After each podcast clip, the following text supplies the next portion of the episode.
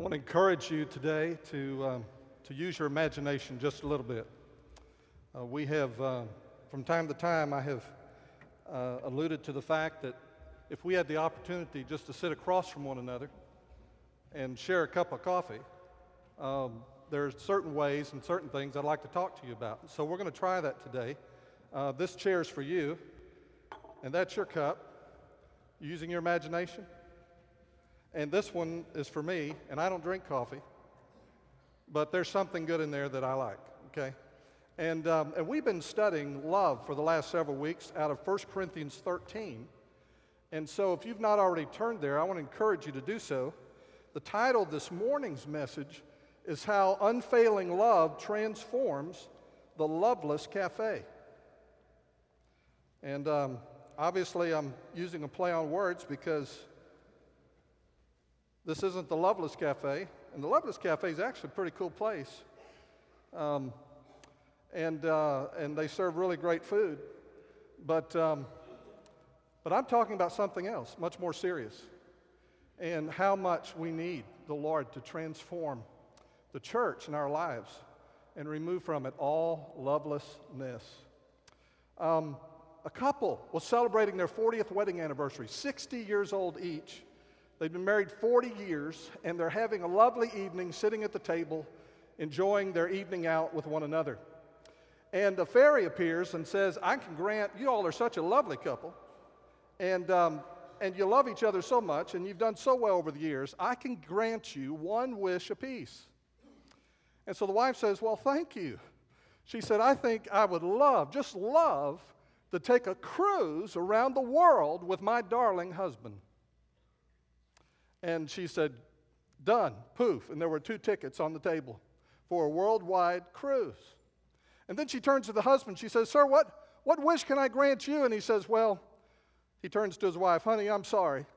He said, This is all well and good and this is all sweet, but honestly, I wish I was married to a woman that was 30 years younger than me. And the fairy looked at the wife, and the wife looked sadly back at the fairy. And the fairy said, Okay, poof. And she made him 90 years old.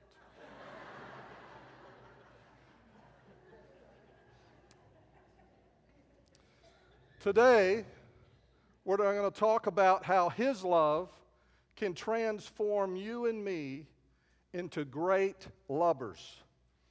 That husband was not particularly a great lover at the moment, but God wants to transform you and me into great lovers, people who know how to love well. And it brings us to the last part of chapter 13, 1 Corinthians, where we have been studying for several weeks. And so I want to call your attention to verse 8, and we're going to read down to verse 13, the very end of the chapter. And it says this Love never fails. But whether there are prophecies, they will fail. Whether there are tongues, they will cease. Whether there is knowledge, it will vanish away. For we know in part and we prophesy in part. But when that which is perfect has come, then that which is in part will be done away. When I was a child, I spoke as a child, I understood as a child, I thought as a child. But when I became a man, I put away childish things. For now we see in a mirror dimly, but then face to face. Now I know in part, but then I shall know just as I also am known. And now abide faith, hope, love, these three, but the greatest of these is love. Can you imagine being stuck in a truly a loveless cafe? You'd be sitting at the table by yourself. No one would ever sit with you. No one would ever even notice you were there by yourself in a truly loveless cafe, um, that would not be the place where you would want to go and drink your coffee, would it? You know, when I go around town and I visit McDonald's, there's, there are groups of people that gather there and they drink coffee, right? Uh, some of y'all do that. I go down to another place and um, uh, Colby's, and there's a group always in there uh, drinking coffee. Uh, there's another restaurant I go and they have a table and there's always somebody sitting there. They have a name for that table. I don't think I can mention that here. But anyway, um, where they tell stories and they, they talk to each other.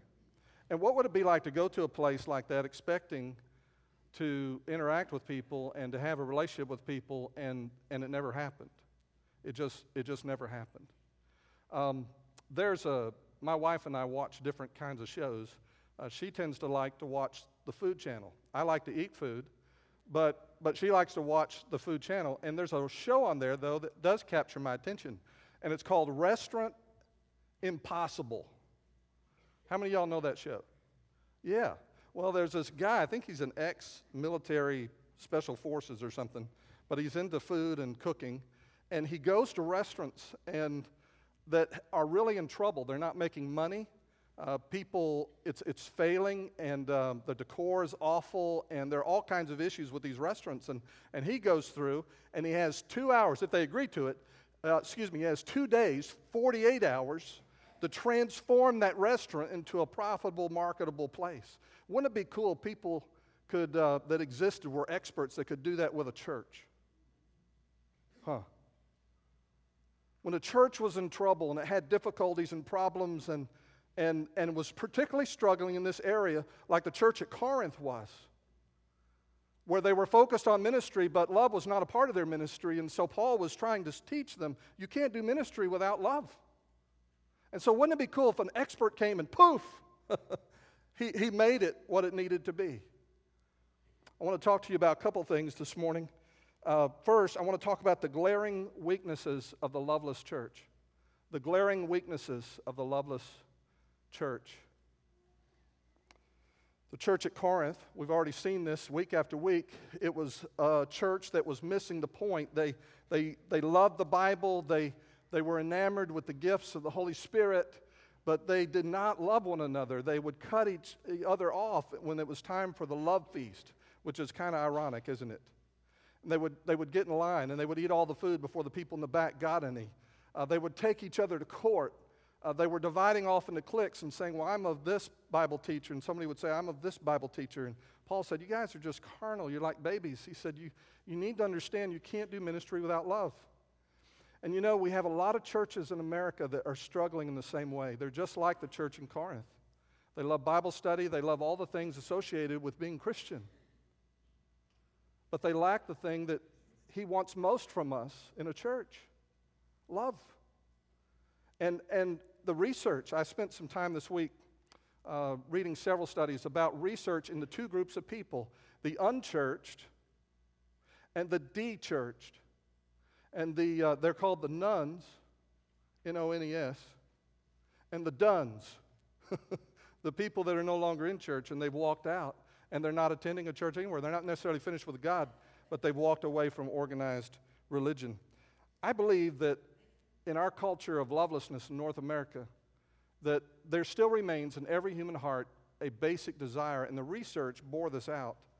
Uh, first, God has placed a hunger in people for three things. First, a meaningful community. People want to be a part of a meaningful community. When, uh, when I did the research on that, one of the things that just kind of jumped out at me that was particularly remarkable, that was one of the most common reasons that people said they left church was that I feel judged, condemned, criticized, not accepted as I am. And they got tired of that environment. 87% of the American population has that perspective of the church. Isn't that awful? Isn't that terrible? But yet, they're, they're searching for something. Uh, one, one gentleman said this, and I, I wrote down what he said The Bible and God, this was his experience, were twisted into something ugly and frightening. Most of the time, people just wanted to step on us, to grind their Christian truth into us with their heel. I was so disgusted by the hate radiating from Christians, uh, it made me sick. And if that's what being a Christian was, what God was, I wanted nothing, absolutely nothing to do with it. And yet the hunger remain, remains in each of us. And Jesus understood that because one of the things we see Christ do over and over again is he meets with people. And uh, he shows a kind of radical hospitality to the people that the religious folks would have nothing to do with. We've seen this before, where he ate and drank with the wrong kinds of people from the perspective of the religious people.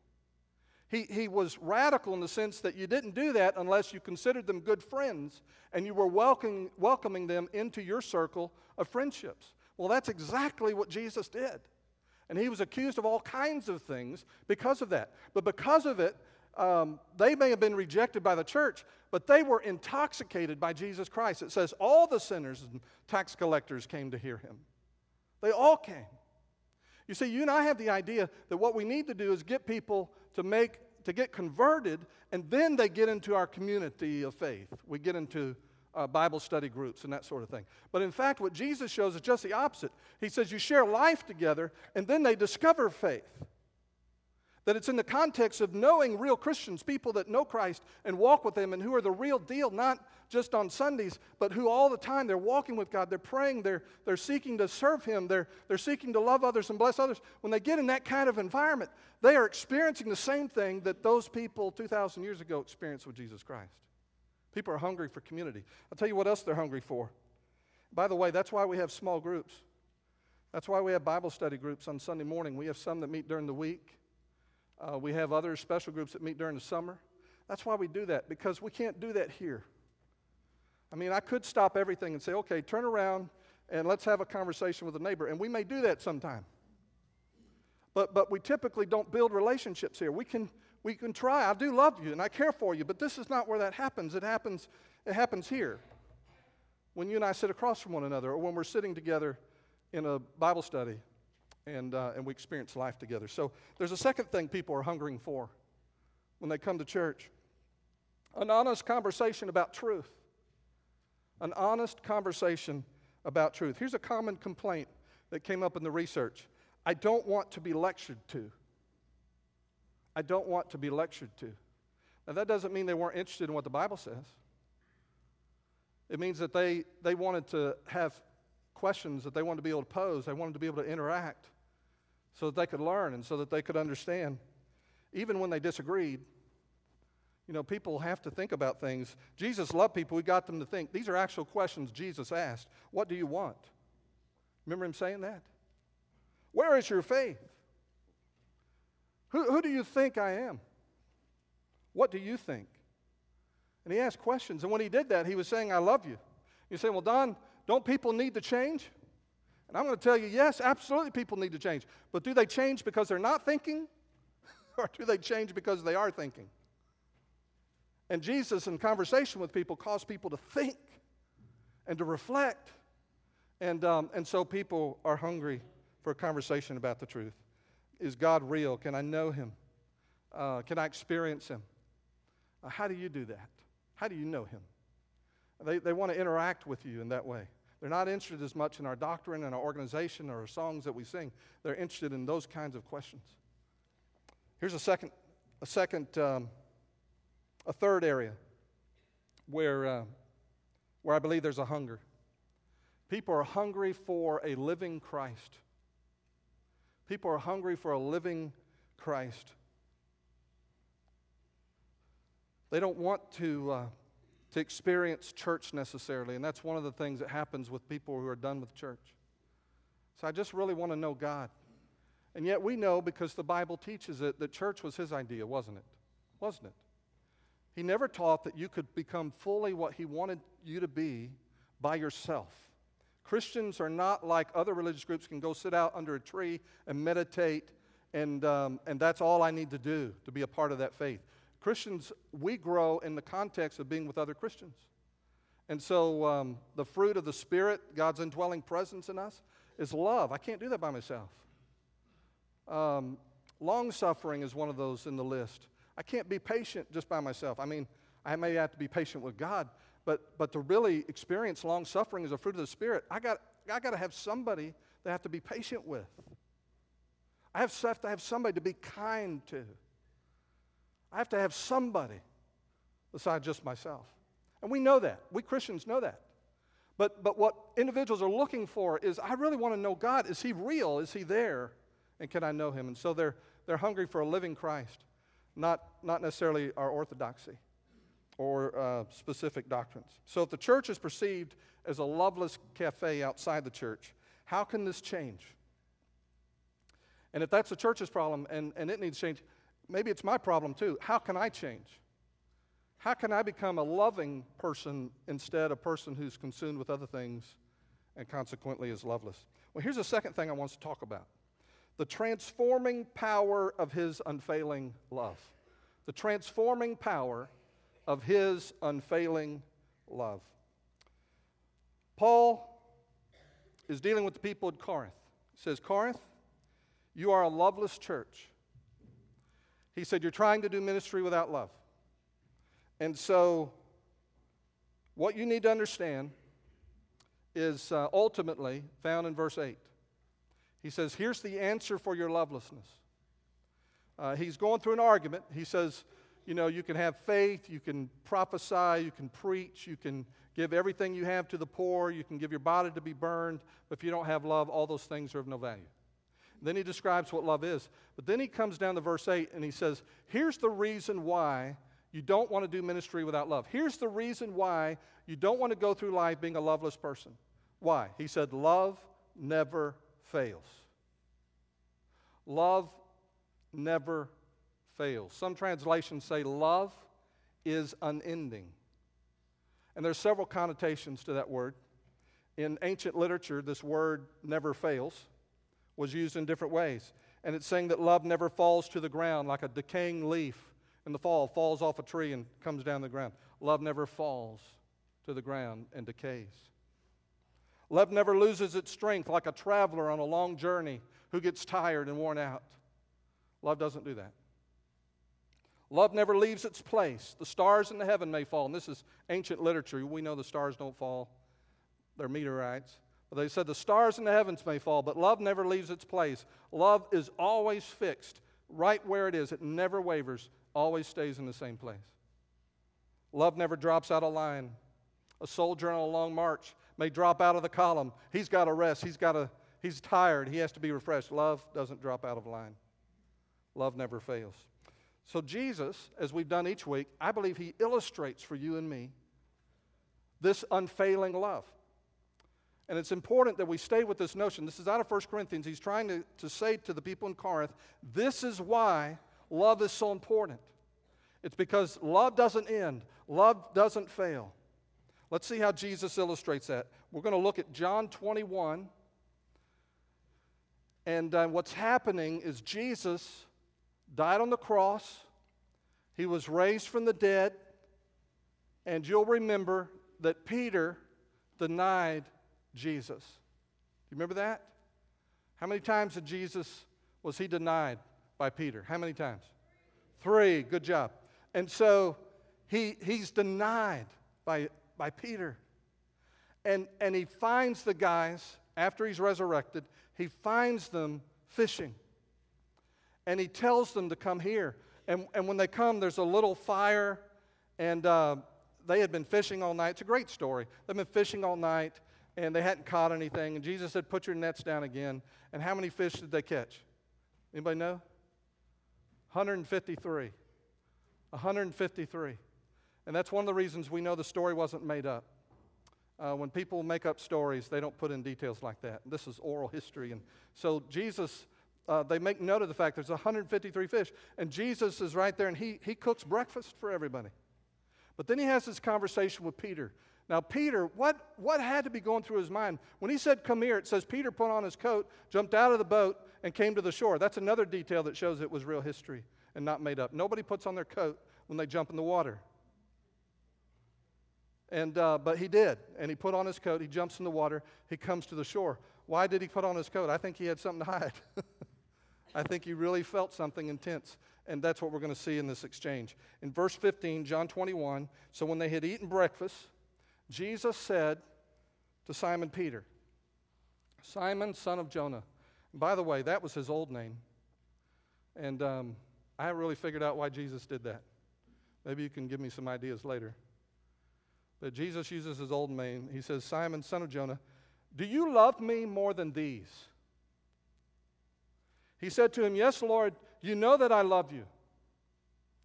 He said to him, Feed my lambs. He said to him a second time, Simon, son of Jonah, do you love me? He said to him, Yes, Lord, you know that I love you. And he said to him, Tend my sheep.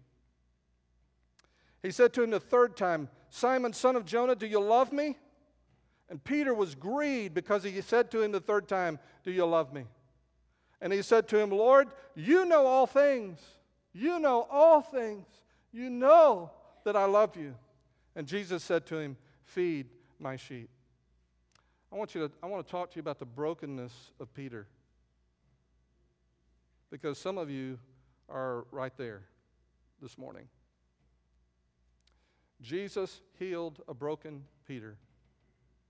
And we see in this passage how he did it. And he does it with only the wisdom that God can give. Only the wisdom of God could have healed a man this way. How did he do it? Jesus healed a broken Peter by first not giving up on him. Not giving up on him. You know, you and I give up on each other, but Jesus didn't give up on anybody. Unfailing love. And Jesus didn't give up on him. It says, so when they had eaten breakfast, Jesus said to Simon Peter, he's still talking to him. You know, Peter didn't even believe in himself anymore. Didn't even believe in himself. There's a, a play that was written years ago, Man for All Seasons.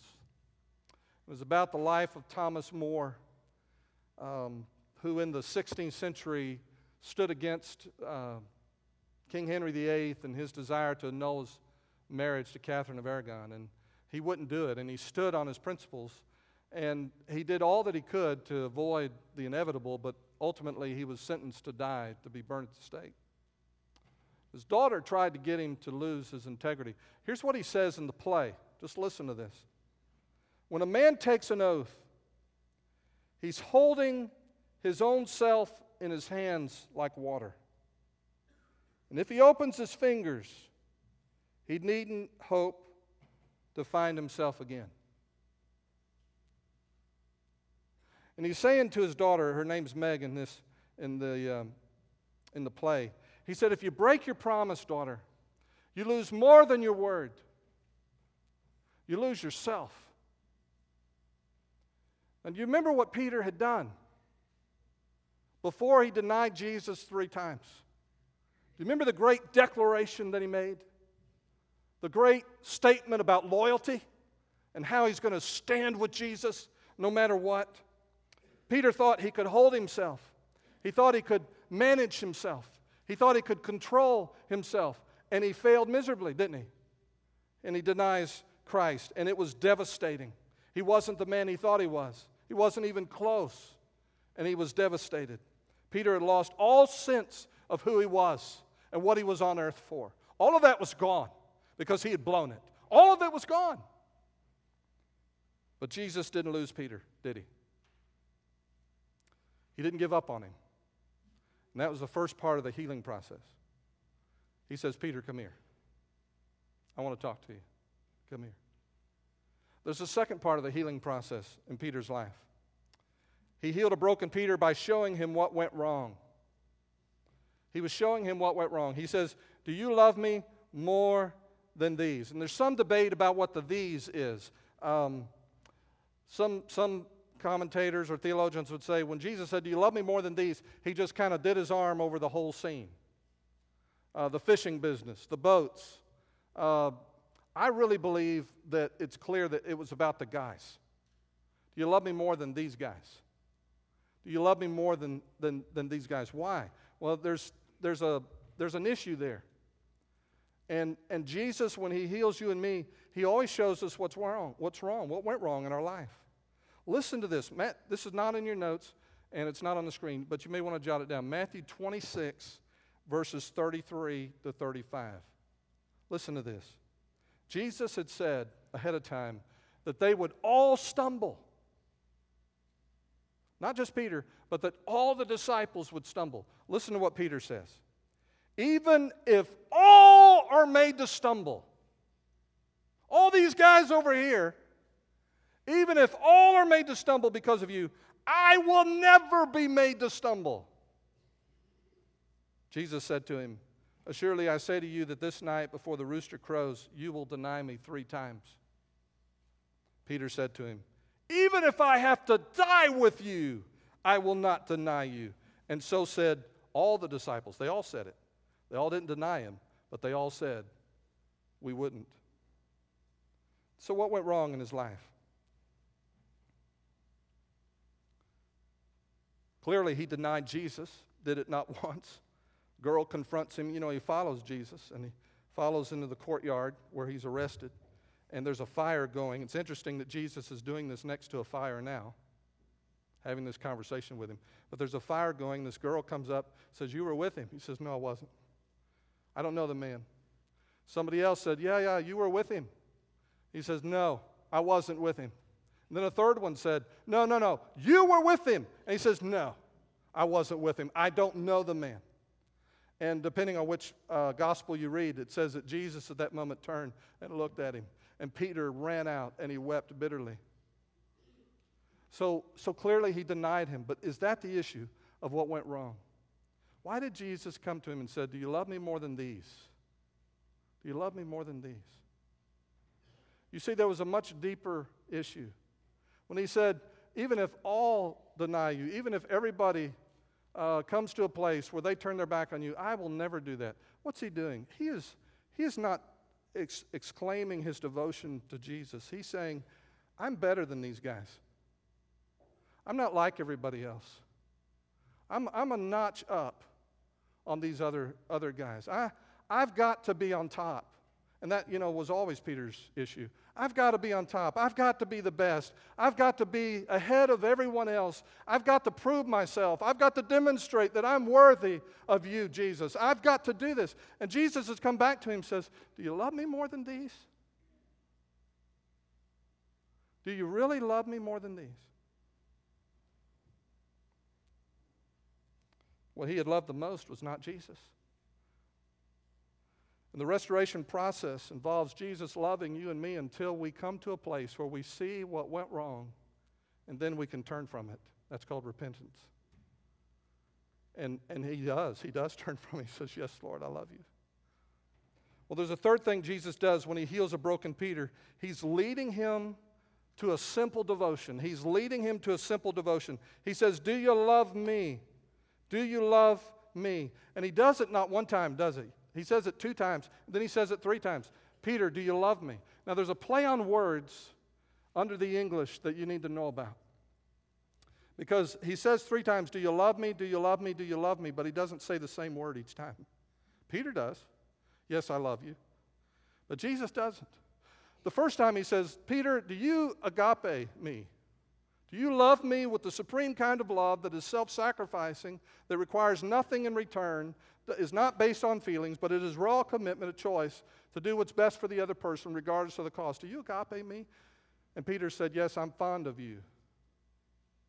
He didn't say agape. Peter said, I, I phileo you. I, I, I, am a, I am fond of you. I have attraction for you. I care for you.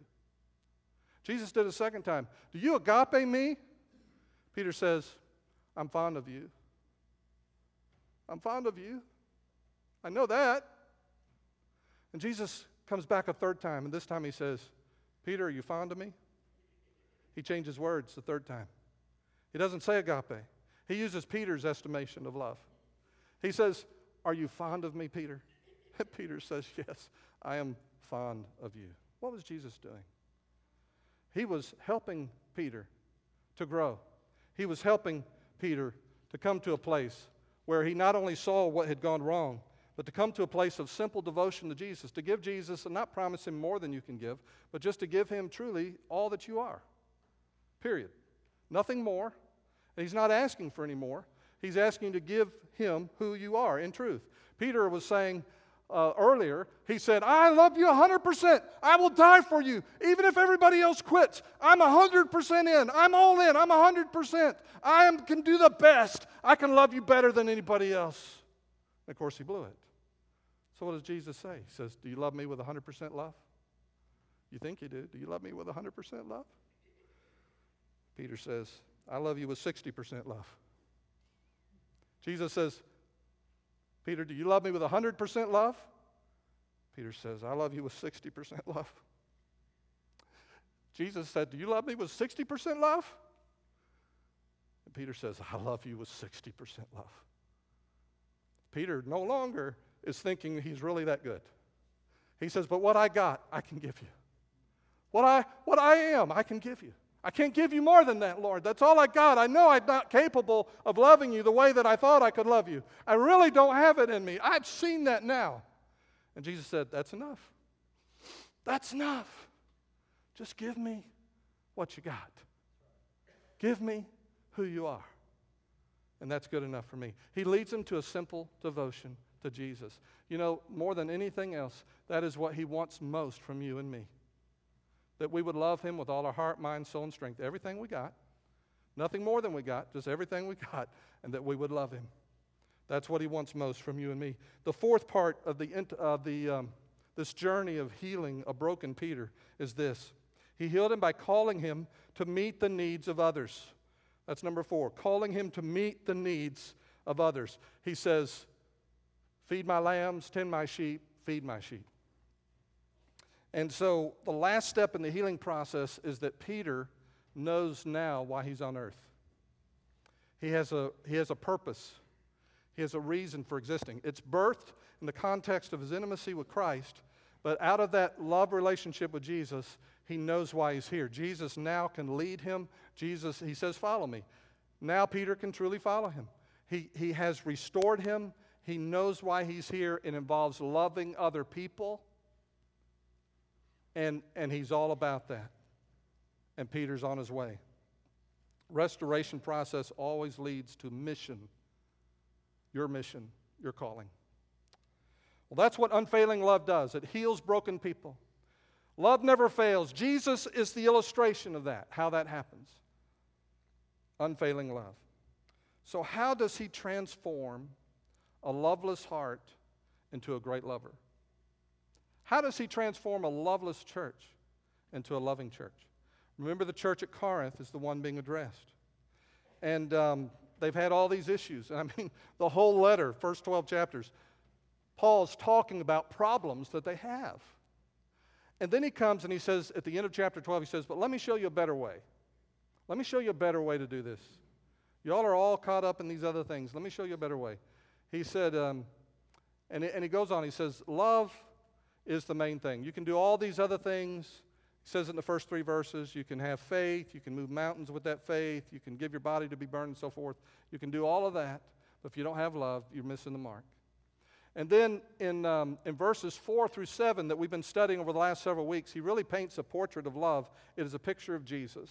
He's the only one that ever loved that way, but he's saying this is the way we need to live. And, and when Jesus lives in you, he is going to grow you and, you and I to a place where we are loving others that way. That's what he wants to do. But then he comes back and he's now he's about to tell them why. You know, when you deal with kids, they always ask why, don't they? Do this. Why? Go over here. Why? Cars coming down the road about to hit them. Get out of the road, son. Why? And the Corinthians had to have that in their mind. Why do we need to do this? Why does love have to be the central thing? Why is love the bottom line in our relationship with God and with others? And he explains it to them. He said, Because love never fails. And he goes on in that passage that we read at the beginning, he goes on and explains that it's because love outlasts everything else. Love outlasts everything else. It never ends, never fails, never stops. He said, prophecies, speaking what God brings to mind as a manifestation of the activity and the presence of God in a church where I share my life in God with you and you share your life in God with me. Uh, when, that, when that happens, we have some sense of the presence of God. He said that kind of experience is going to go away. Tongues. Whatever you believe about tongues, properly understood, tongues involve speaking words that only God can understand. Um, it's an involvement of the Holy Spirit in someone's life. There are places where tongues are spoken, like a Pentecost. Actual languages are understood. It's probably a miracle of hearing, not of speaking. They heard in their own tongue. One guy speaking, everybody hears 12 languages, like the UN on Pentecost. I mean, it's amazing. But for the most part, tongues is a capacity to express our weakness. The Spirit intercedes for us with words that cannot be uttered, says in Romans 8. And so when tongues occur in a person's life, if they're genuine, if they're authentic, this person uh, doesn't know how to pray, but the Holy Spirit gives them a way of communicating, and they're able to pour their heart out to God. It's an indication of weakness. It's also something that's going to go away, he says. Not going to need that.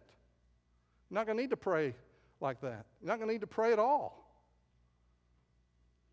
That goes away. Wisdom, knowing what God wants to do, knowing how to take truth and apply it to a specific situation. He said, Wisdom's going to go away, knowledge is going to go away. All these things are going to go away. Why? Because something better is coming. That's why love matters. There's something really bigger that's coming.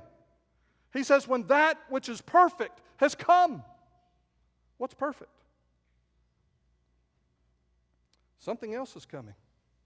It's called perfect. And the perfect thing is this there's going to come a time where you and I will have unfiltered, unmediated FaceTime with God. Face to face. Face to face. In 1 Corinthians 13 12, Paul says, For now we see in a mirror dimly and that word dim, dimly means enigmatically, almost in riddles. I, I, get pieces of who God is. I understand parts of who God is. I hear parts of what God is saying. And so now we get, we get a partial encounter with God. He says, but then face to face. Now I, I know in part, but then I shall know just as I also am known. I will know just as I also am known. Ultimately, this is your future and my future 50 billion years from now if we know Christ. 50 billion years from now, this is it. Love never fails, it never ends, it never stops. And, um, and that's the thing that we have right now that we're still going to have 50 billion years from now. It's our greatest need now. Um, Todd, would you join me up here? McCommon, would you join me up here for just a moment? What does it mean when you are face to face with someone? When you're face to face with someone. This is going to be a little uncomfortable for both of us. All right, Todd? What goes through your mind when someone like me is face to face with you? Stuff goes through your mind, doesn't it? Going, boy, this dude, I don't know how he ever got his wife. You know, that's what he's thinking. He's saying, boy, how did, how did he get Gail? No, but we, we get face to face. And when we get face to face, I not only see the person that I'm, I'm seeing there, but he's seeing me. Now, now, as I see him, and if I'm communicating, talking to him, he's not looking at anybody else. He's looking right at me. And so we're having wide open communication. I don't need to pray to him, he's right there in my face. I don't need to have a word of knowledge or a prophetic word because the guy that's trying to communicate to me is right there in front of me. I don't need those things. Those things are partial and secondary to what's coming. Then the perfect comes, and I'm going to see him face to face. And I'm going to know as I am known. It doesn't say I'm going to know him, it says I'm going to know as I am known. So if he is God, okay, and I am known, he knows everything about me.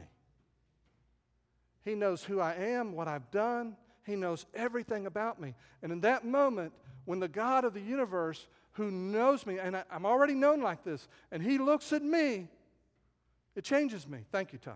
You can sit down. You feel better? All right. I'm also seen at that moment. And imagine this God who made everything, who is love, and that's his perfect attribute. Imagine him looking at you. And now I see how he sees me. I know what he knows about me. I see the acceptance. I see the, the sacrifice. I see the, the love. I see that nothing, nothing is more valuable than what he's giving me in that moment. And it changes everything. If I knew I was fully known right now, I would never be bored. If I knew what that moment's going to be like right now, I'd never be bored. I would never, ever have self pity. It couldn't exist. I would never be angry. I would never be resentful. I would never sin. I'd never be anxious. I'd never be afraid. I'd never be impatient. None of those things would happen. You say, How's that possible, Don? I want you to imagine if, I'm, if you have a lady who has $200 to her name, that's all she's got in the world and somebody comes up to her and says, Can I borrow your $200? She says, Okay. She gives her $200. And now the $200, the person has borrowed it, and she's got nothing, and she's like, rascals. I wonder if they're going to give it back.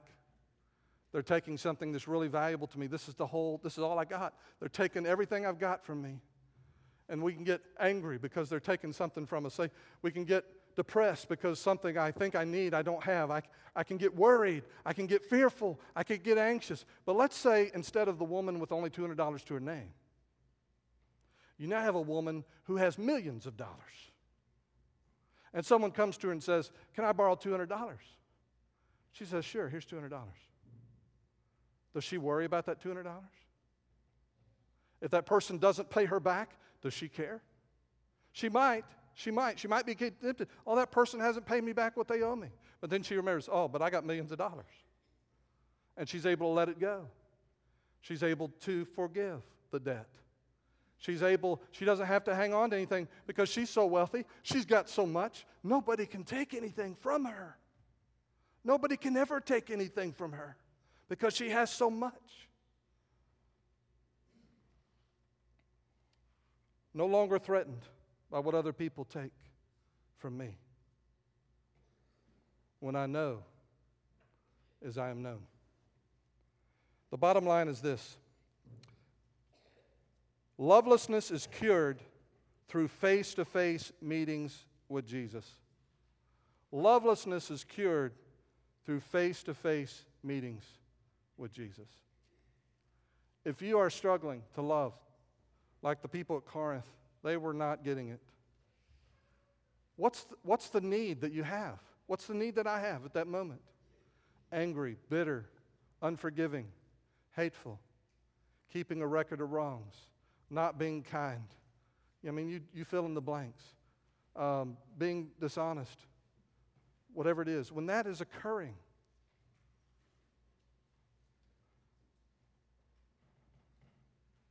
How does that change? I know at the times in my life where I've been most under pressure for whatever reason fearful, anxious, afraid, angry, bitter, whatever those emotions were that I was feeling. I have found that when I go, and I might wait a day, I might wait for days. But I find that when I go before the Lord and I lay that out before the Lord, it changes me. May not have anything to do with the person or persons that I have a problem with, but it changes me. Because I go to Him and I see something of how He sees me. I hear something of His love for me. I hear something of my purpose on earth. I see something of what's coming. Paul says to the people at Corinth, don't waste your life doing a bunch of stuff without love because 50 billion years from now, there's only one thing that's still going to be happening, only one thing that still matters when you stand face to face with Him. And you can do that now. If you don't know Christ today, there is a starting point to this journey with God. The Bible tells us that because of sin, that you and I are separated from God. He is holy. He is pure. He is different. He is totally separate and apart. He's never been created. He's never aged. He's never changed. He has always existed. I can't make up a God like that. But He wants us to know Him, and so He sent, sent Jesus Christ into this world to show us, tell us, demonstrate for us who God is and what God is like. And to deal with our sin, our offenses, the things that where we have said, I don't need God, and I just go do what I want to do. To deal with that, Jesus died on the cross for our sins, took our punishment on himself. And the Bible says that salvation, forgiveness, is simple. It's not complicated. It's not hard. It's not keeping 25 rules. It's not jumping through 25 hoops. It's not signing a bunch of contractual papers. It's really simple. He says, Whosoever believes in me shall not perish, but will have everlasting life. Trust me. Put your trust in me. Christianity is not about a church. It's not about a bunch of doctrine or specific teachings. Christianity ultimately is about a relationship with Jesus Christ. And do you know him? And have you put your trust in him? And have you allowed him to come in and sit on the throne of your life and give you direction and guidance? This morning, we're going to stand and sing. It's, we call it an invitation, it's a way to respond and say, I want to trust Christ. There'll be pastors standing here down front with me. And you can come. And I encourage you to come. And take them by the hand. Say, I want to know Christ. I want him to change me. I want to be forgiven for my sins. I want the new life that pastor was talking about. Come, these guys will take time with you, they'll share scripture with you, they'll answer your questions. Would you come? And then, brother or sister, if you are struggling with a loveless heart, when's the last time you met with Jesus? Face to face. If you're being hateful or angry or bitter, when's the last time you met with Jesus? Really met with Jesus. I'm not talking about reading a word, checking something off a list, closing the Bible, and going on about your day. I'm talking about when's the last time you met with Christ? Because when you meet with Him, He's going to zero in, just like He did with Peter. He's going to show you what's going on. He's going to help you take your fingers off of that bitterness and that hate and that anger. He's going to take you to a new place, a new mission a new assignment. Have you met with Jesus? Have you met with him? Would you meet with him now? Pray with me. Father, thank you, Lord, for your word. Thank you for coming among us. I know in a room like this with so many different life experiences and situations that there are a thousand different ways that your spirit is speaking today, talking to us about needs we have needs in the lives of others that we care about. And Father, we don't want to be a loveless church.